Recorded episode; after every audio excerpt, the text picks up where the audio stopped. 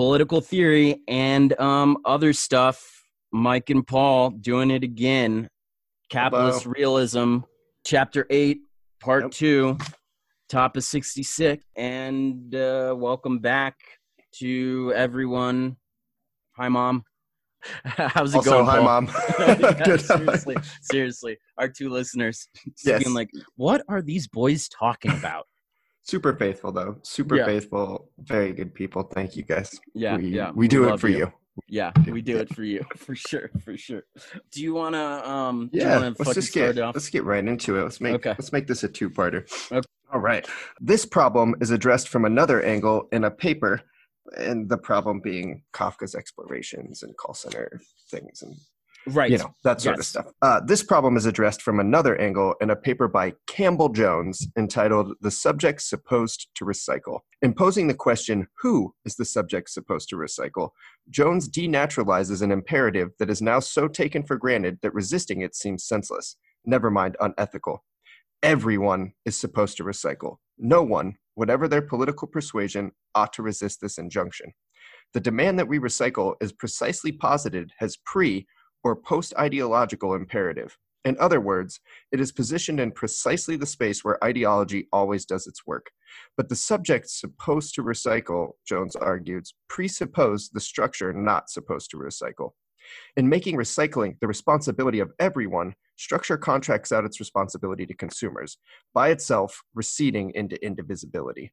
Now, when the appeal to individual ethical responsibility has never been more clamorous, in her book Frames of War, Judith Butler uses the term responsibilization to refer to this phenomenon. It is necessary to wager instead on structure at its most totalizing. Instead of saying that everyone, i.e., everyone, uh, the first everyone was one word, the second one was two words. With Um, uh, one italicized rather yes. than uh, every. Yeah. Yep. right. Everyone is responsible for climate change. We all have to do our bit. It would be better to say that no one is, and that's the very problem. The cause of eco catastrophe is an impersonal structure which, even though it is capable of producing all manner of effects, is precisely not a subject capable of exercising responsibility. The required subject, a collective subject, does not exist. Yet the crisis, like all other global crises we're now facing, demands that it be constructed. Yet the appeal to ethical immediacy that has been in place in British political culture since at least 1985, when the consensual sentimentality, sentimentality of Live Aid replaced the antagonism of the miner strikes, permanently defers the emergence of such a subject. I mean, this is something you and I talk about constantly outside of the podcast, I would say, and maybe constantly is an exaggeration, but that we've talked about numerous times. Uh, we do talk about other things outside of this podcast and this particular subject uh, sometimes. Uh, but it is, it's that sense that like individuals need to feel the guilt and burden of climate change when the control of it, at least in my opinion, is way out of their hands. And it gets caught people fight. It gets people caught up fighting for kind of ineffectual ends, uh, as opposed to fighting the systemic problems that are causing this shit. Like, yes, are plastic straws a fucking nuisance? And do they suck? They really do. Are plastic straws the reason we're in this predicament? Not even fucking close. And back to recycling, like my, I get in trouble for this all the time, so y'all can hate me. It's fine. I recycle everything. I'm super into recycling. But in the back of my head, I get this concept that recycling is what pushes a consumer throwaway culture. Uh, recycling is still just me taking a package and throwing it away and never thinking about it again. Now, hopefully it's reused. Hopefully shit's 85% post-consumer reused, but that's still an energy cost and that's still pollution put into the air to achieve those things. And without recycling, uh, I feel like people would have to absorb that guilt a little bit more. And maybe we could get back to like reusable containers and not having to throw everything away we use after using it one time. So once again, I'm not trying to say recycling sucks. Everybody recycle. It is better than the current alternative.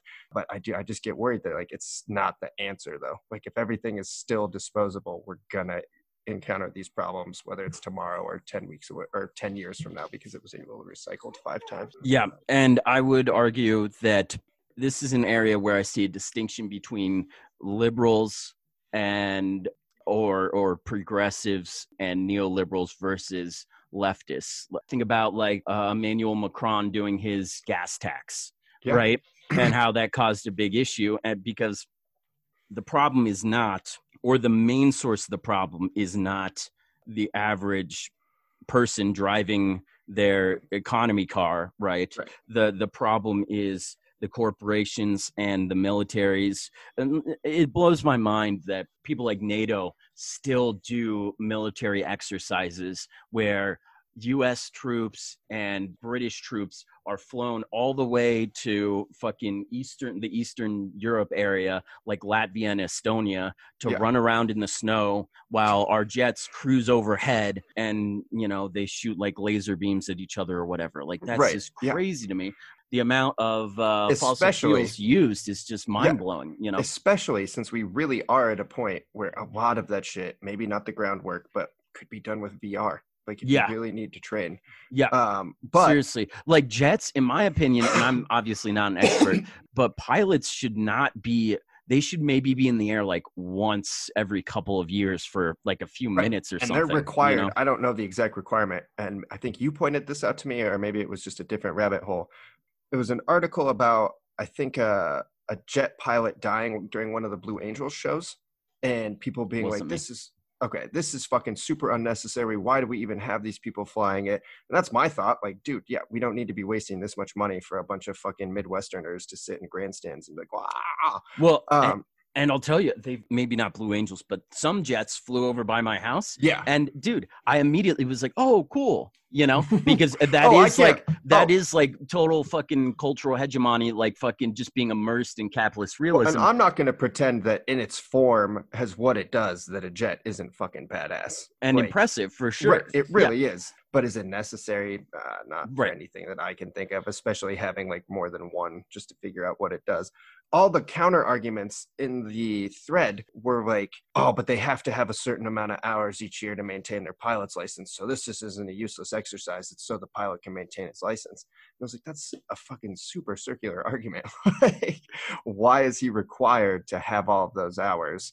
Yep. uh, on something that doesn't need to be used. But you got to justify 1.2 trillion a year or whatever somehow. And if you're not blowing that in fossil fuel, Well, and it sucks because, and this goes back to the, like the the imagination thing that Fisher talks about, but because uh, liberals and, and progressives and whatever cannot see a world outside of the current situation, they bring it back.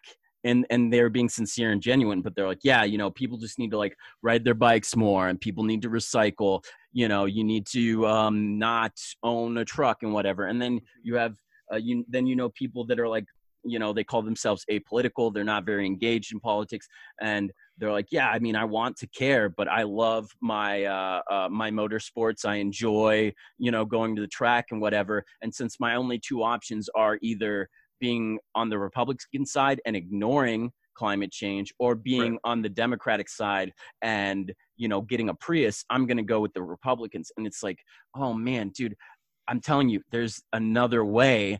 And I, I, t- I, I promise you that there are people out there that do not that care about climate change that don't want to take your your day at the track away at all. Yeah, uh, Yep. what we want to take away is fucking the military is doing their exercises and these corporations forcing us to only have one option and that one option being the um the consumption of fossil fuels right. does that make sense Oh, 100%. And, you know, just like quick ideas for people thinking we're insane, like uh, a more bust high speed rail system so that Yeah. goods don't need to be on semis all the time. So that fucking, you know, I mean, Yep. there are so many things that can be done that would have drastic, drastic decreases in carbon output. Yeah.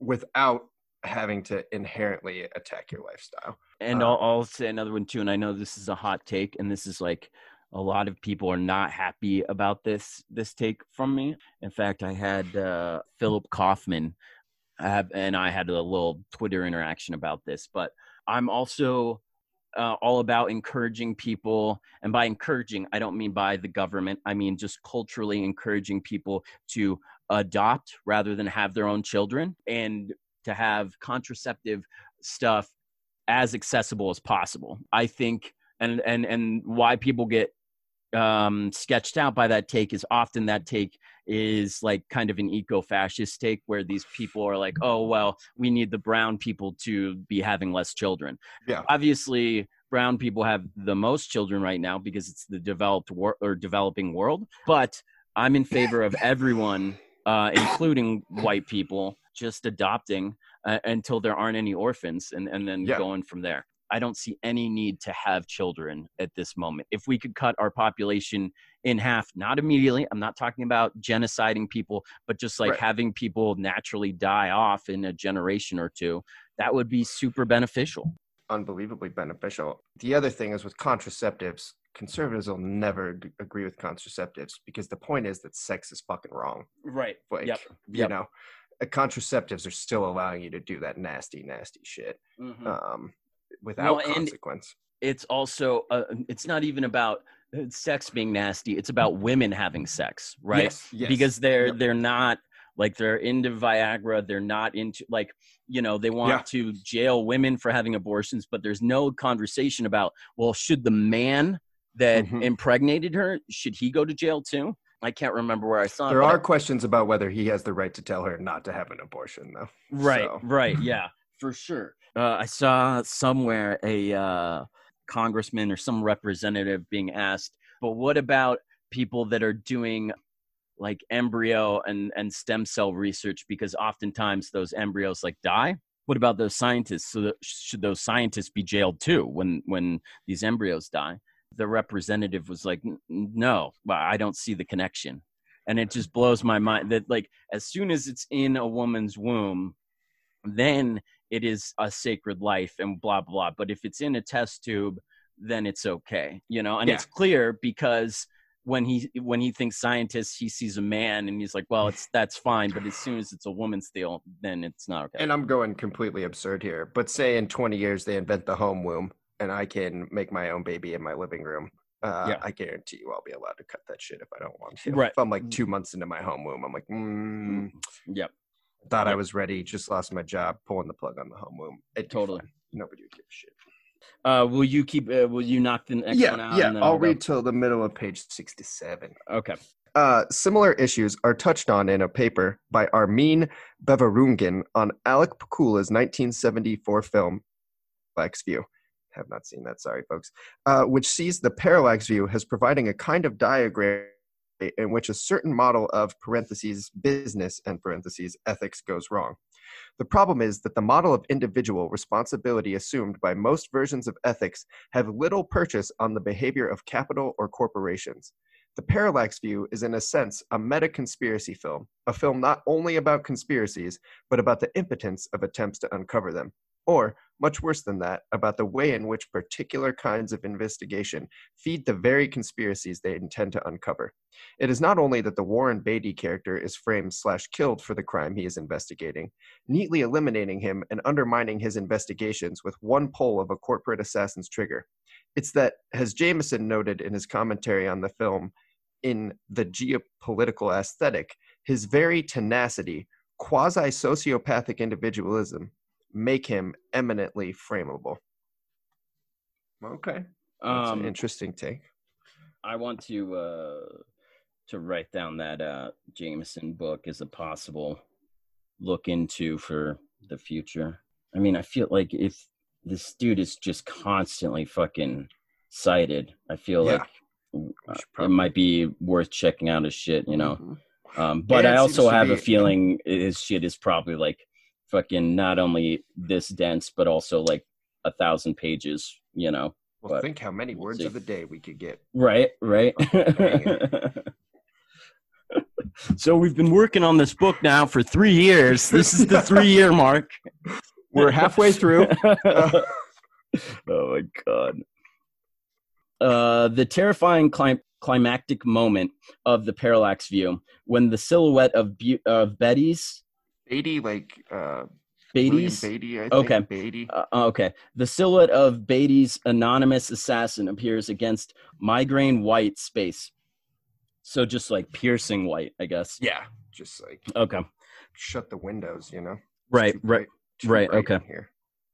Uh, okay. Um, the, the terrifying, uh, terrifying climatic moment of the parallax view when the silhouette of Beatty's anonymous assassin appears against a migraine white space. For me now, rhymes with the open door at the end of a very different film, Peter Viner's The Truman Show. Is that Viner? Viner or Ver? Maybe. Okay, okay. Uh, Peter Peter Ver's The Truman Show, but where the door in the horizon opening onto black space at the end of. Sorry, you just said it. I'm guessing it's Ver. I should know because okay. I actually really like this movie and obviously have not looked into it enough. the end of Ver's film conno- connotes a break in a universe of of total determinism, the nothingness of which existentialist freedom depends. Uh, the parallax views, and then this is in quotes. Final open door opens onto a world conspiratorially organized and controlled as far as the eye can see. End quotes Jameson. The anonymous figure with a rifle in a doorway is the closest we can get to seeing the conspiracy as itself. Uh, the conspiracy in the parallax view never gives an account of itself. It is never focalized through a single Malgan individual. What is that? Malign. Malign. Okay. Um, I for like bad. I can't remember. okay. Like I'm aligned. Yeah. Like I'd say almost like other people think they're bad or people have just like oh, okay. their bad nature is assumed by others. I think like he's been ill maligned or Okay. Yeah. Yeah. Mm. Okay. Um, it is ne- uh, never focalized through a single malign individual. Although presumably corporate, the interests and motives of the conspiracy in the parallax view are never articulated, perhaps not even to or by those actually involved in it. Who knows what the Parallax Corporation really wants? It is it, itself situated in the parallax between politics and economy. Is it a commercial front for political interests, or is the whole machinery of of government a front for it? It's not clear if the corporation really exists more than that. It is not clear if its aim is to pretend that it doesn't exist uh, or to pretend that it does. There are certainly conspiracies in capitalism, but the problem is not that they are themselves only possible because of a deeper level or because of deeper level structures that allow them to function. Does anyone really think, for instance, that things would improve if we replace the whole managerial and banking class with a whole new set of in quotes better people? Surely on the contrary it is evident that the vices are engendered by the structure and that while the structure remains the vices will reproduce themselves. The strength of Pakula's film is precisely to invoke the shadowy centerless uh, in personality proper to a corporate conspiracy. As Jameson aver- observes, what Pakula captures so well in Parallax View is a particular kind of corporate effect, uh, effective tonality. And then this is a quote from Jameson. It says, "For the agents of conspiracy, uh, Sor- Sorge, sure. I don't know what is is that someone's name, or You know, the word following it doesn't help me at all either. um, um, yeah, I don't know if that's that like other word? two names for the same character in one film. Uh, let's Let's look up, yeah. let's look some stuff up. This may or may not be a word of the day. We're Right. so ignorant, we don't even know.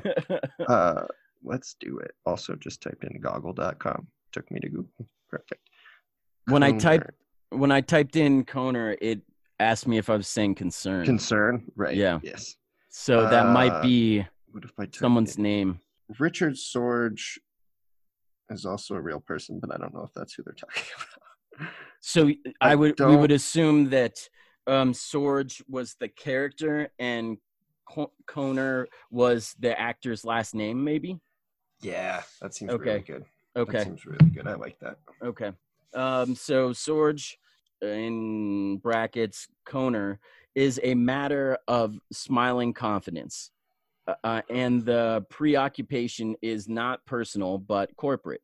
Concern for the vitality of the network or the institution a dis, disembodied distraction or inattentiveness, engaging the absent space of the collective organization itself without the clumsy conjectures that s- sap the energies of the victims. These people know and are therefore able to invest their presence as characters in an intense yet complacent attention whose center of gravity is elsewhere. A rapt intentness, uh, which is at the same time disinterested. Yet, this very different time of concern, equally depersonalized, carries its own specific anxiety with it, as it were unconsciously and, and corporately, without any consequences for the individual villains. So fucked up. I mean, that is maybe not the true essence, but a huge part of why I feel helpless when I feel helpless. It's just like this is just a chain of shit that nobody will ever have justice, you know, metered out in an appropriate fashion. In our lifetimes, big banks have gotten in trouble. Bad faith actors have gotten in trouble, but not in trouble that is of consequence to them, if that makes sense. Like, yeah, sense, dude, yeah. if you find me $15 million or whatever, I would be so fucked. That would ruin my life. I'd never get out of it. That would be, you know, an unbelievable punishment to me, especially if there were consequences uh, for me not paying it back. But when you find Apple or a fucking large oil company $15 million, that's not a real punishment. That is literally less than the profit. Nine times out of 10, that is considerably less than the profit they made off of the illegal activity that they participated in. Just it feels helpless when you're just like, okay, this is the system that we're in, and nobody's ever gonna like the CEO is still the same after the consequence, you know, all that shit just usually is uh to no effect whatsoever. And that $15 million fine, it's not going to the people that got fucked. It's just going to, you know, an arbitrary sometimes in lawsuits that's not the case, but that's not usually that's not what I'm talking about, I guess. so i'm gonna f- do this next little Mhm. um, paragraph and then you can finish her off without any consequences for the individ- individual villains how that phrase resonates just now after the deaths of jean charles demayes and And Menezes and Menezes. and uh, and Ian uh, Tomlinson, and after the banking fiasco. And uh, what Jameson is describing here is the m- mortifying cocoon of corporate structure, which deadens as it protects, which hollows out. Absence, the manager ensures that their attention is always displaced, ensures that they cannot listen. The delusion that many who enter into management with high hopes is precisely that they, the individual, can change things, that they will not repeat what their managers had had done. That things will be different this time. But watch someone step into management, and it's usually not very long before the gray petrification of power starts to subsume them. It is here that structure is palpable. You can practically see it taking people over. Here it's deadened and uh, slash dead of deadening judgments speaking through them. It's yeah, that's deep, and I would, and probably he'll talk about this right afterwards with everything I talk about. It's also to me like when I got into quote unquote management positions or whatever, you also realize that like that's not a position with a lot of authority. Um, you are a manager, yes, but you're a manager with a very strict set of guidelines. What I started to realize like was like, holy shit, my manager wasn't an asshole. This company is an asshole. Like I have to do all of these things or I can't keep this job. And that was the situation they were in. Obviously, I, well, not obviously, I'm not exactly sure why in managerial positions, I just felt compelled never to tell them that. And, you know, my bosses would always be like, well, you can't just blame it on the company. Like, you have to make them understand why we need to do this. And, you know, like shit like that. And if you don't understand it yourself, it just becomes such a fucking depressing. And I've never been, clearly, I've never been high enough in a pro power structure to be like making determinations or decisions, you know. I just have been high enough up to make sure to enforce those with people that are supposedly lesser on a power structure or a uh, chain of command list or whatever. Well, and I would almost say that what we've just read kind of talks, kind of alludes to the fact that there is no one that is Right. high enough up. Even if you're the CEO, it's like, oh well, you know, the board and the Right. um, the shareholders, they they need this from me, you know, and blah Yeah. blah blah. Yeah, the only Um, thing high enough up is profit, I guess. Yeah. Like so fucked up. Let's, let's bring her on home.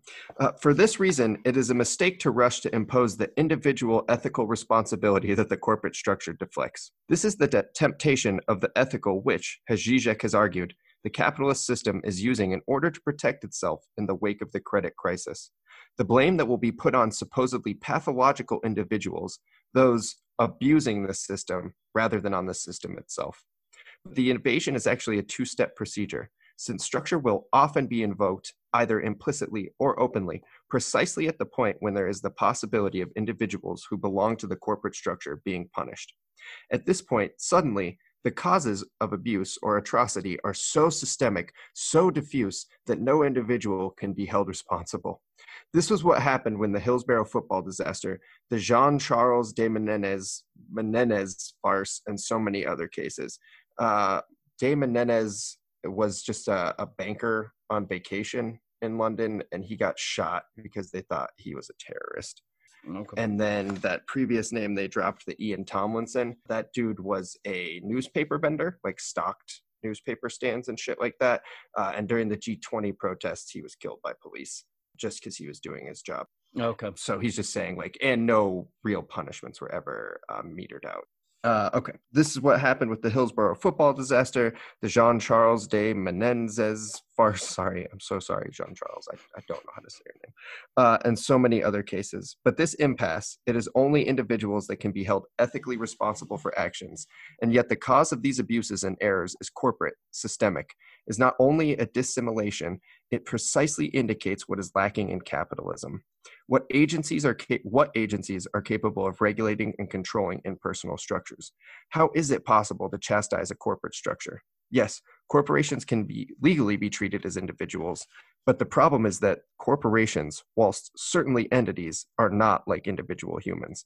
And any analogy between punishing corporations and punishing individuals will therefore necessarily and it is not as if corporations are the deep level agents behind everything they are themselves constrained by slash expressions of the ultimate cause that is not a subject capital That's So, what you were saying about profit. That's what you were and- saying about profit. and when i say those things for everybody out there i'd like to pretend it's just because i'm smart enough i naturally come to them it's because i read these chapters and then just pretend that i came up to that idea. And then i'm like oh nope that idea came from reading this chapter. Perfect.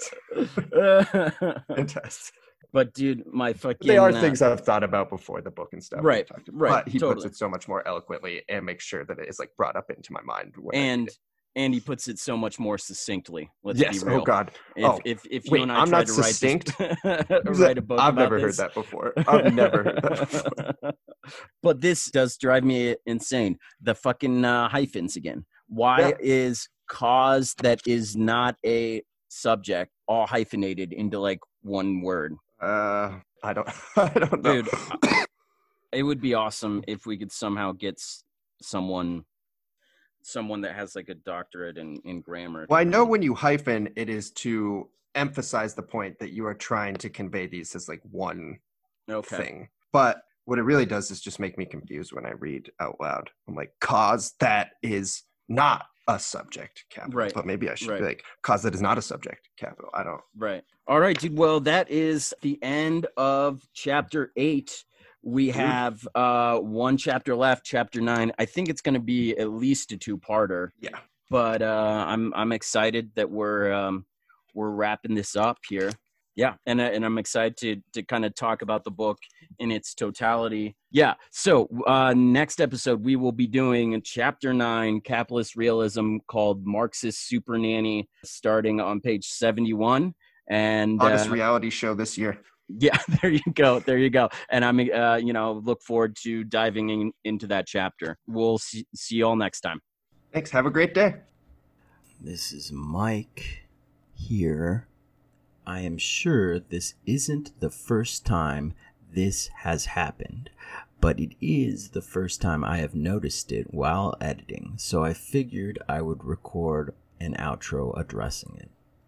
Early on in the episode, Paul mentions recycling and how it perpetuates throwaway culture. I add that this, an example I'm about to give, is what separates liberals slash progressives and neoliberals from leftists. Then I start to give my example. But I got distracted talking about militaries, and before you know it, Paul and I are talking about Blue Angel pilots using VR rather than doing actual flight time. So, I will complete my statement now. The PM of France did his, and I'm talking about Emmanuel Macron here, did his gas tax that everyone got pissed about because for people like him, the solution to climate change is recycling, riding your your bike to work, driving an electric car, and getting solar panels on your roof. Non leftists think about it on an individual level and put the blame and responsibility on the individual, whereas leftists understand that the blame and the responsibility is and should be put at the feet of major corporations and major militaries. Structural changes are needed. Climate change isn't going to be solved by shaming a single mother of three into becoming vegan or telling a student that they should ride their bike to and from school and their job or telling people they shouldn't fly because it's bad for the environment. I think that's a crucial difference between uh, non-left non-leftists that are people that are left-leaning, center-left progressives and and liberals, the difference between them and leftists, if you will, anti-capitalist leftists or, or, or whatever, people that are further left. It is not about the individual.